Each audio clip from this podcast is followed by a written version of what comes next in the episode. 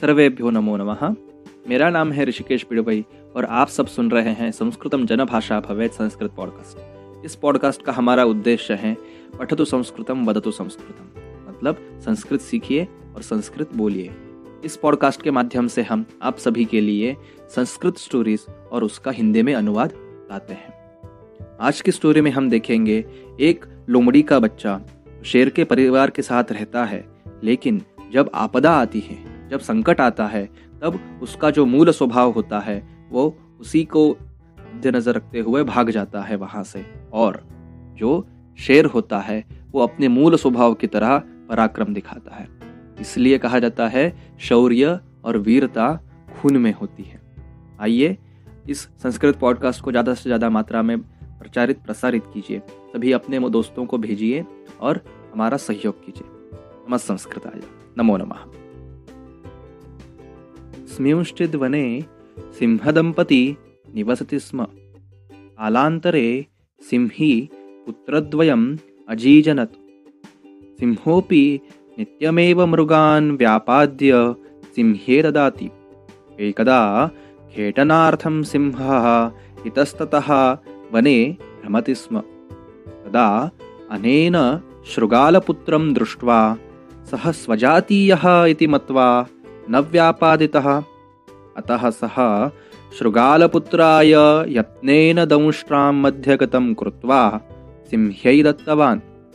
स एषः अस्माकं तृतीयपुत्रः भविष्यति इति उक्त्वा तमपि स्वस्तनक्षीरेण परां पुष्टिम् अनयत् एवं त्रयोऽपि शिशवः एकाहारविहारा बाल्यसमयं निर्वहय निर्वहयन्ति स्म कालान्तरे वने भ्रमन् अरण्यगजः, वने समायातः। तं दृष्ट्वा तौ सिंहसुतौ द्वावपि कुपिताननौ तं प्रति प्रचलितौ यावत्, तावत् शृगालसुतेन अभिहितम्। अहो, गजोऽयं गजोऽयं। युष्मत्कुलशत्रुः, तस्य अभिमुखं न गन्तव्यम्।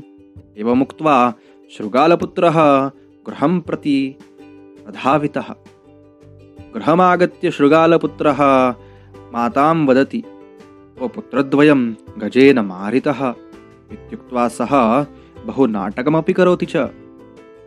एतत् श्रुत्वा ततसिंह्या शृगालपुत्रम् एकान्ते नीत्वा वदति शूरोऽसि।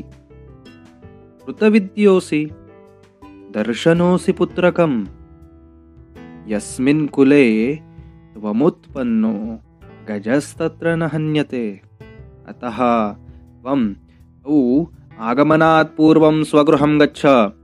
यदि तौ तव भ्रातरौ जानीवः यत् अस्माकं भ्रातः भीरुः इति, तर्हि ते तुभ्यं मारयतः। एतदेव कथा। इदानीमहं हिन्दीभाषायां वदामि। एक वन में सिंह शेर और शेरनी रहती थी। कुछ समय बाद शेरनी ने दो छावों को जन्म दिया। शेर भी रोज शेरनी के लिए हिरण वगैरह मार करके, शिकार करके लाता था।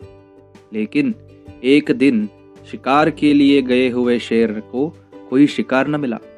उसने एक लोमड़ी के बच्चे को देखकर उसको अपने जैसा ही समझ करके दांत में पकड़ करके उसको ले आया और ला करके अपनी पत्नी को बोला, आज से ये हमारा तीसरा बच्चा कहलाएगा। सिम्हिनी ने मतलब शेरनी ने भी उसको अपना बच्चा मान करके, अपना दूध पिला करके बड़ा किया। एक समय ऐसे ही जाता जाता रहा और वो तीनों बच्चे एक दूसरे की जाति सब भूल करके बाल समय उनका जो बचपन था वो यापन कर रहे थे। कुछ समय बाद एक बार ऐसे ही घूमते घूमते इन तीनों बच्चों ने एक हाथी को देखा। एक जंगली हाथी को देखा और उसको देखकर वो दोनों शेर के बच्चे उसको देख के गुर्राने लग गए और उसको उनकी आँखें लाल हो गई। गुस्से से छाती फूल गई। लेकिन वहाँ जो लोमड़ी का बच्चा था, वो उनको देखकर बोलता है, अरे, यह तो हाथी है, अरे, यह तो हाथी है, यह हमारे कुल का शत्रु है, इसके आगे न जाना, इसके आगे न जाना। ऐसा बोल करके वो लोमड़ी का बच्चा डर करके घर भाग आता है और घर आकर के अपनी माँ को, शेरनी को सुनाता है, माँ, तेरे दोनों बच्चों को हाथी ने तो मार डाला। उन्होंने हाथी को देखा और उस पर वो टूट पड़े और ऐसे करके नाना तरह से वो नाटक करने लग गया। और ये सब सुन करके शेरनी मुस्कुराई और उस शेर, लोमड़ी के बच्चे को एकांत में ले जाकर के बोली, शूरो सी शूर भी हो। शूरो असी कृतविद्योसी विद्वान भी हो। दर्शनोसी पुत्रकम दिखते भी अच्छे हो। लेकिन यस्मिन कुले त्वम उत्पन्नो जिस कुल में तुम्हारा जन्म हुआ है गजस तत्र न हन्यते, वहाँ हाथी नहीं मारा जाता। इसलिए तुम उन अपने दो बड़े भाइयों के आने से पहले यहाँ से, अपने जहाँ से आए हो, वहाँ भाग जाओ। यदि उनको पता चलेगा कि हमारा भाई डरपोक है तो वो सबसे पहले तुम्हें मार देंगे। इसलिए कहा जाता है कि बस कोई शेर की खाल पहन करके शेर नहीं बन जाता। वो बातें, वो रक्त खून में होना चाहिए। वो साहस, वो धैर्य खून में होना चाहिए। इसलिए जब आपदा आई, तब लोमड़ी के बच्चे ने अपना मूल स्वभाव दिखाया और शेर के बच्चों ने अपना मूल स्वभाव दिखाया। नमो नमः। इस संस्कृत पॉडकास्ट को ज़्यादा से ज़्यादा लोगों तक पहुँचाइए, ज़्यादा से ज़्यादा शेयर कीजिए। और आपको अगर ये संस्कृत कथा नहीं समझ में आ रही है तो हिंदी कथा सुन करके फिर से और एक बार संस्कृत कथा सुनिए। नमो नमः। और एक बार संस्कृत कथा सुनिए। नमो नमः।